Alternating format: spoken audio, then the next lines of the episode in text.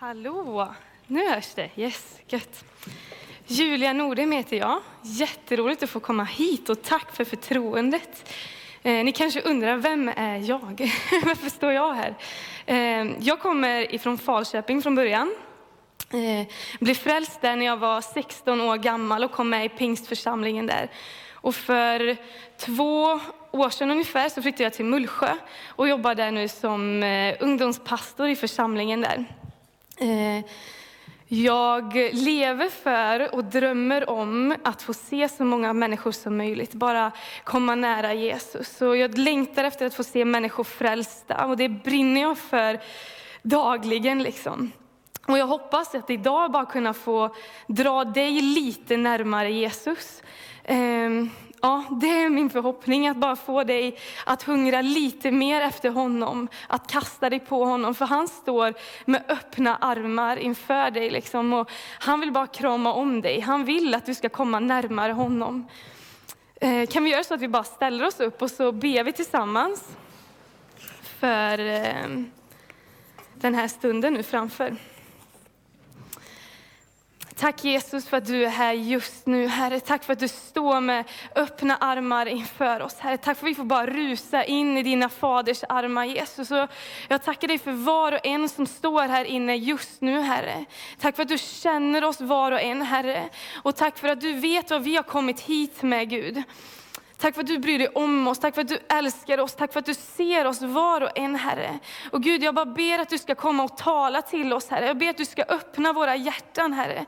Du, vi kommer med, med förväntan och med hunger och längtan på dig, Herre. Vi vill ha ett möte med dig, det är därför vi är här, Jesus. Och Gud, Herre, vi vill bara upphöja ditt namn, Jesus, för du är värd allt vårt lov, Jesus. Det är dig vi tillhör, det är dig vi älskar, Herre. Helige Ande, vi bara ber att du ska komma och leda just nu. Eh, kom och tala, kom och tala långt mycket mer än vad jag säger, Herre. Tack för att du kan tala långt mycket mer än vad jag säger, in i våra hjärtan, Herre. Eh, så jag ber att din vilja ska få ske. Gör oss lyhörda. Mm. I Jesu namn, amen. amen. Varsågod och sitt. Och så på vägen ner när ni sätter ner så får ni gärna liksom hälsa på er granne eller något.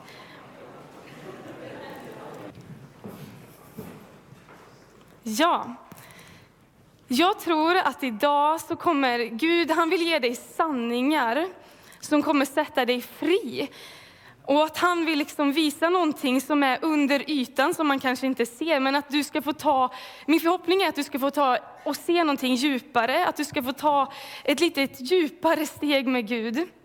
Eh, och det handlar också om att, inte bara liksom för den här söndagsgudstjänsten, utan att ta med dig det här hem. Att leva ett liv i det här som jag kommer prata om. För det kommer förvandla ditt liv. Alltså det är inte bara någon klyscha så här, utan det kommer förvandla ditt liv, för det har, det har förvandlat mitt liv. Ehm, och min rubrik som sagt är skapad för att tillbe. Och jag kommer inte läsa det här Filipperbrevet, men det var mer en liten sån här teaser eh, för att föra in er på vad jag ska prata om. Ehm, skapad för att tillbe. När jag växte upp så var jag inte troende. Um, jag lyssnade på väldigt mycket musik. Det var som ett beroende i mig. Och det, ja, men det betydde mycket, mycket. Sen när jag blev kristen så, så började jag byta ut den där musiken emot lovsång. Och började märka att wow, det var gott för mig. Det gjorde någonting med mig, det hände någonting här inne. Och det är så, jag har tänkt på det när jag sitter i bilen kanske och ska åka en, säg en halvtimme. Och jag märker skillnad i mitt inre, i min ande. Eh, hur jag mår när jag kommer fram beroende på om jag har suttit och lyssnat på radion en halvtimme eller om jag har suttit och lovsjungit Gud i en halvtimme. Så gör det någonting med oss. Eh, för att allting som, vi, allting som vi matar oss med, det formar oss. Vi blir vad vi äter. Visst är det så? Vi blir vad vi äter. Och samma sak är när vi matar oss med eh, vad vi lyssnar på, vad vi läser, vilka vi umgås med. Allt det där, det formar oss så oerhört mycket. Och lovsång och tillbedjan, det är en oerhörd kraft. Det är väldigt, väldigt kraftfullt och det är, liksom, eh, det är väldigt starkt. Och det kanske är därför, eller jag tror verkligen det är därför, som i många församlingar idag, så är liksom just det där när vi pratar om lovsång, då är det, det är någonting som liksom hettar till det. Det är mycket diskussioner kring, ska vi ha lovsång, ska vi inte ha lovsång? Ska vi stå eller ska vi sitta? Ska vi lyfta händerna eller ska vi inte lyfta händerna? Ska vi eh, ha salmer, segertoner? Vilka låtar ska vi ha? Det är ett hett ämne. Och jag tror att det har att göra med att det är så oerhört kraftfullt. Och det är också så att ställa sig och predika när människor har varit inne i lovsång och tillbedjan, det är en väldig skillnad. Det är som att lovsång och tillbedjan, det bara öppnar upp atmosfären för Guds ord och det öppnar upp våra hjärtan så att Gud kan verka. Och jag kommer ha tre punkter eh, idag och min första punkt det är tillbedjan är en aktivitet för hela kroppen. Tillbedjan är en aktivitet för hela kroppen. När vi pratar om lovsång så använder vi ofta ord som tacksägelse, lovprisning och tillbedjan. Och vi gör det ofta utan att liksom skilja de här orden åt. Men det kan vara bra att veta att de här orden har olika betydelse. Eh, och tacksägelse då, det har att göra med, med Guds gärningar och vad han har gjort. Lovprisning, det har att göra med Guds karaktär och vem han är. Alltså tack Gud för att du är namnet över alla andra namn. Tack Gud för att du är min läkare. Tack för att du är densamme igår och idag och i evighet. Och tillbedjan då? Det hör samman med Guds helighet. Det handlar om att gå in i Guds närvaro. Det är vad tillbedjan handlar om. Så lovsång, när vi står och leder lovsång så handlar det om att föra en människa härifrån in i Guds närvaro, in närmare Jesus, att föra människor in i tillbedjan. Och jag tänker att när jag predikar så handlar det också om det, att föra människor in i tillbedjan, att dra människor liksom närmare Jesus. Jag tänker att våra liv handlar om det varenda dag. När vi möter människor, kan jag tänka mig att leda den där människan bara ett steg närmare Jesus. Ett steg närmare Jesus. Varenda människa man möter. Liksom. Ehm, att vi alltid ska leda människor in i tillbedjan, att leda människor in i Guds närvaro, att komma närmare Jesus. Och det hebreiska ordet för tillbedjan, ja vad betyder ordet tillbedjan? Det hebreiska ordet för tillbedjan i Gamla Testamentet, jag kan inte hebreiska så jag kommer nog inte uttala det här så bra. Men det är typ sha-sha.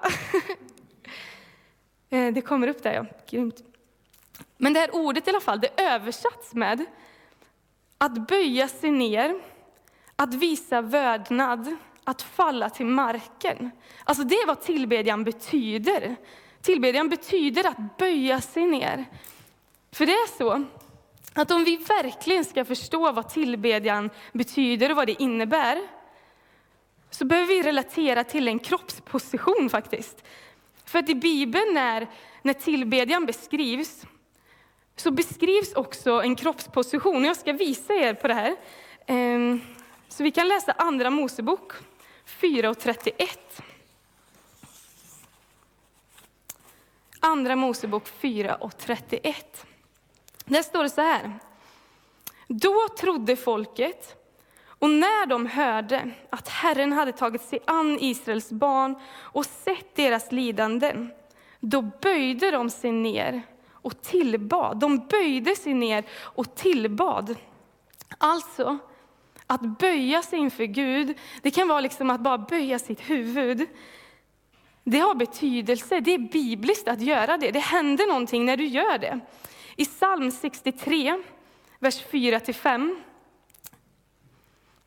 psalm 63, vers 4-5 så står det att din nåd är bättre än liv. Därför ska mina läppar prisa dig. Jag ska lova dig så länge jag lever. I ditt namn ska jag lyfta mina händer. I ditt namn ska jag lyfta mina händer. Att lyfta sina händer när man är i lovsång och tillbedjan, det hör till. Det är inte något så extra grej, utan det hör till lovsång och tillbedjan. Och i Fesierbrevet 3 och 14 så står det att därför böjer jag mina knän inför Fadern. Alltså att böja sina knän när vi är i lovsång och tillbedjan, det är också bibliskt. Och det är oerhört starkt att göra det. Det är verkligen inte som att bara gå ner på knä och knyta sina skor. Utan det är oerhört starkt att gå ner på knä inför konungars konung. Ehm, så tillbedjan det är en aktivitet för hela kroppen. Och det är också en handling av så här, total underkastelse. Att Gud, din vilja Herre, före min vilja. Din vilja före min vilja. Gör som du vill Herre. Jag är villig. Bara total överlåtelse, det är vad tillbedjan handlar om. Punkt nummer två. Kraften i lovsång och tillbedjan. Kraften i lovsång och tillbedjan.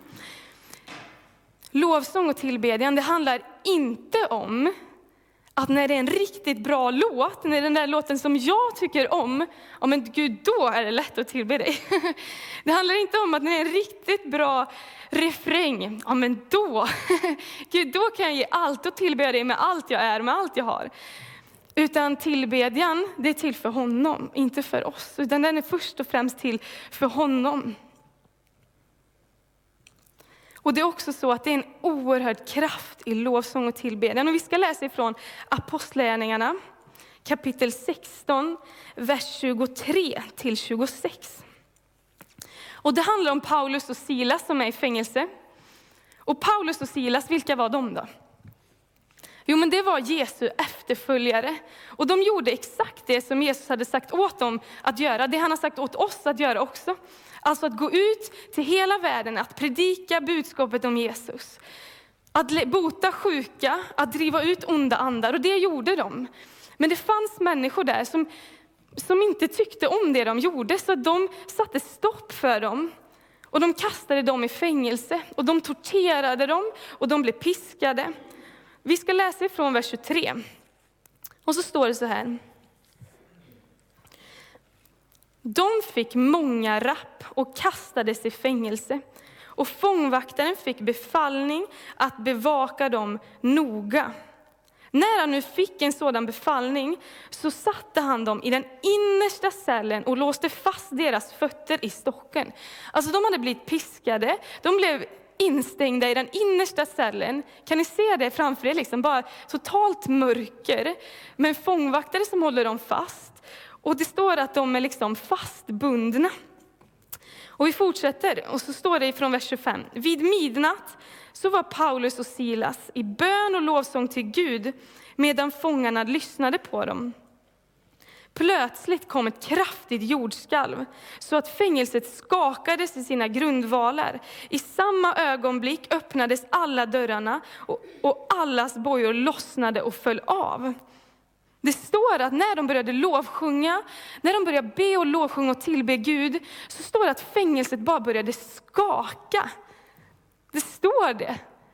Och det är samma sak när vi lovsjunger och tillber Gud, då tror jag att det skakar i andevärlden. Och det står att bojorna, de var tvungna att bara släppa sitt grepp. Och när vi lovsjunger och tillber Gud, så är det samma sak med oss. Då får bojor, de bara måste släppas i Jesu namn. Och våra bojor, de handlar kanske inte så ofta om så fysiska bojor. Utan det kan handla om tankar, det kan handla om människofruktan, det kan handla om, eh, om sjukdom. Och den onde han vill, liksom, han vill ju binda oss, han vill binda Guds folk. Han vill att du ska vara bunden. Men när vi är i lovsång och tillbedjan, då sätter Gud oss fria. Och jag vet vad jag pratar om, för att jag har varit med om det själv. När jag växte upp så hade så mycket tankar om mig själv. Som, som, jag var så bunden. Så oerhört bunden. Det var som att jag hade begränsningar liksom, kring mitt liv. Nej, men jag kan inte göra det där. Men jag vill dit. Men det var som, jag var så begränsad, jag var så fastbunden. Men ungefär för, för två, två och ett halvt år sedan så sa jag till Gud, på riktigt Gud, nu vill jag ge allt till dig. Jag hade gett honom jag hade överlåtit mitt liv till honom långt innan, men då var det som att jag bara, nej men jag menar allt. Så jag lämnade mycket bakom mig, som jag, saker som jag inte hade riktigt gett upp. Utan jag lämnade allt till honom och började leva ett liv i daglig lovsång och tillbedjan till honom. Och idag kan jag se tillbaka på den här tiden, de här två åren och se att hur Gud har liksom bara gjort mig friare och friare och friare under de här åren när jag är i lovsång och i tillbedjan. Och han vill göra detsamma med dig. För det händer någonting när vi lovsjunger och tillber Gud. Det är inte bara att stå och sjunga, liksom, utan det händer någonting när du gör det. I andra Korintierbrevet 10, vers 3-5. Andra Korintierbrevet, yes. Så står det att, för även om vi lever i världen, så strider inte vi på världens sätt. Vapnen vi strider med är inte kötsliga, utan har kraft från Gud att bryta ner fästen. Ja, vi bryter ner tankebyggnader och allt högt som reser sig mot kunskapen om Gud. Vi gör varje tanke till en lydig fånge hos Kristus. Du har tillgång till andliga vapen. Du har tillgång till det. Och lovsång och tillbedjan, det är ett av våra andliga vapen. Och här så talar Paulus om festen. Vad är festen? Festen, det kan handla om sjukdom, det kan handla om frestelser, det kan handla om människofruktan, det kan faktiskt handla, handla om relationsproblem, om beroenden. Men just här så talar Paulus om, om tankar som festen.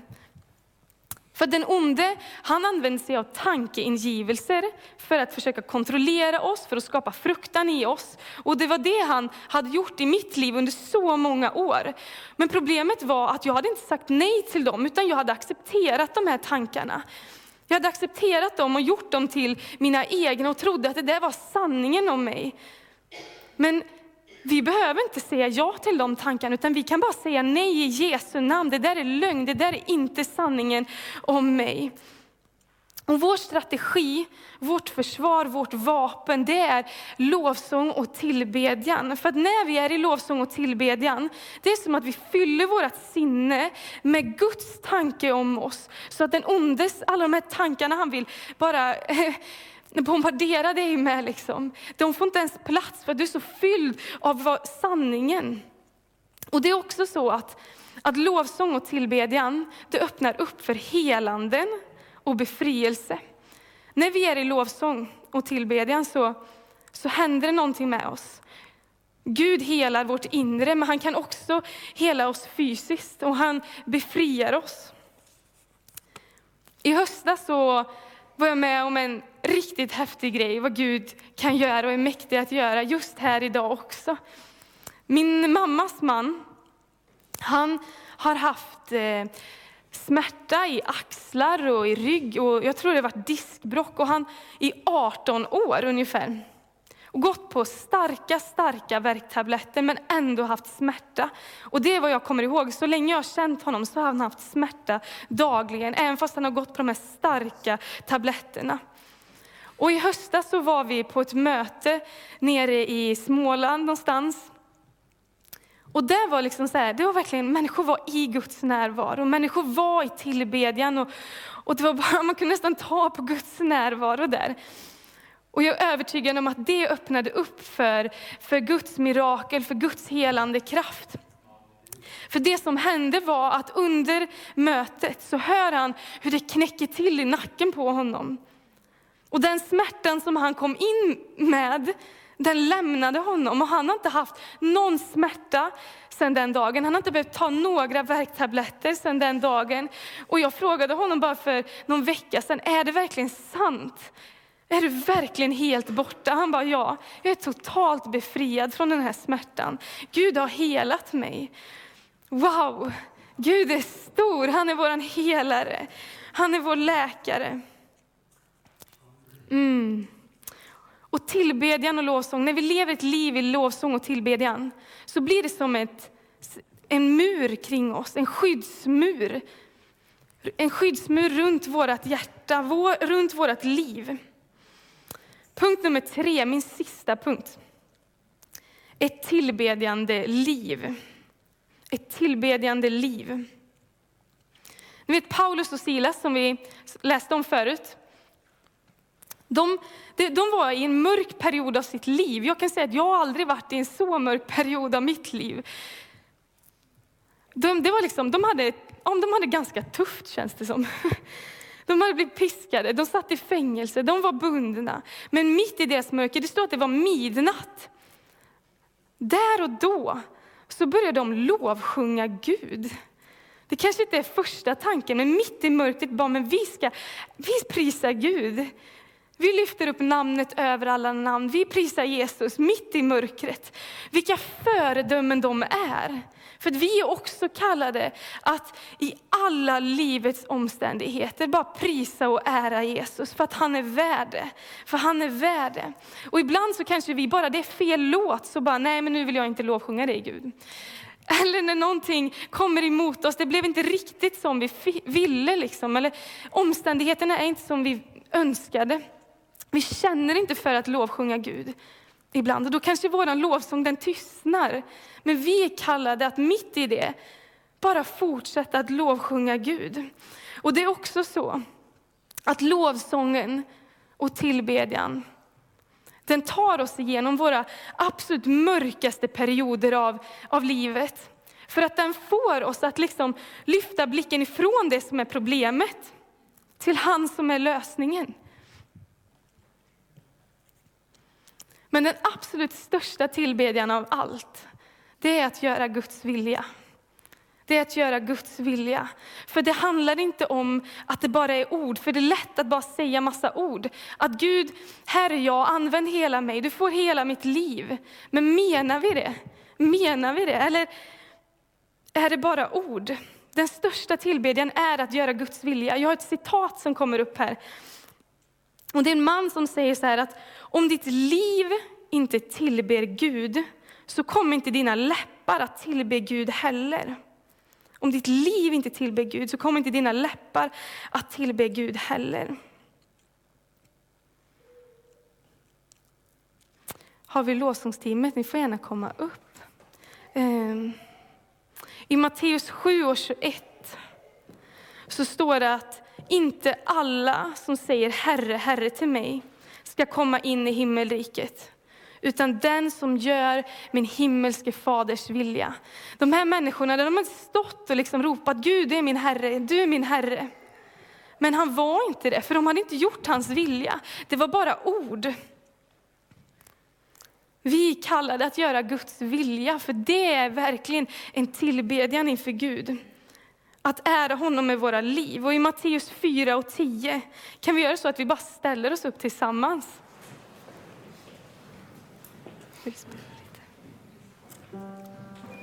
Mm. I Matteus 4 och 10 så står det att då sade Jesus till honom, det som hade hänt, det var att Satan han sa till Jesus att fall ner inför mig och tillbe mig. Men så svarar Jesus honom att Gå bort Satan, det står skrivet, Herren din Gud ska du tillbe och endast honom ska du tjäna. Herren din Gud ska du tillbe och endast honom ska du tjäna. För Gud är inte intresserad av att dela våran tillbedjan, utan han vill ha hela våra hjärtan, han vill ha hela våra liv. Han vill att vi ska säga till honom att Gud, din vilja Herre, före min vilja. Jag böjer mig inför dig. För det är vad tillbedjan handlar om. Det är att böja sig inför honom, att överlåta sig till honom och att ge honom vårt allt, för att han är värd det. Jag skulle bara vilja inbjuda dig till att bara stänga dina ögon en stund och bara blunda.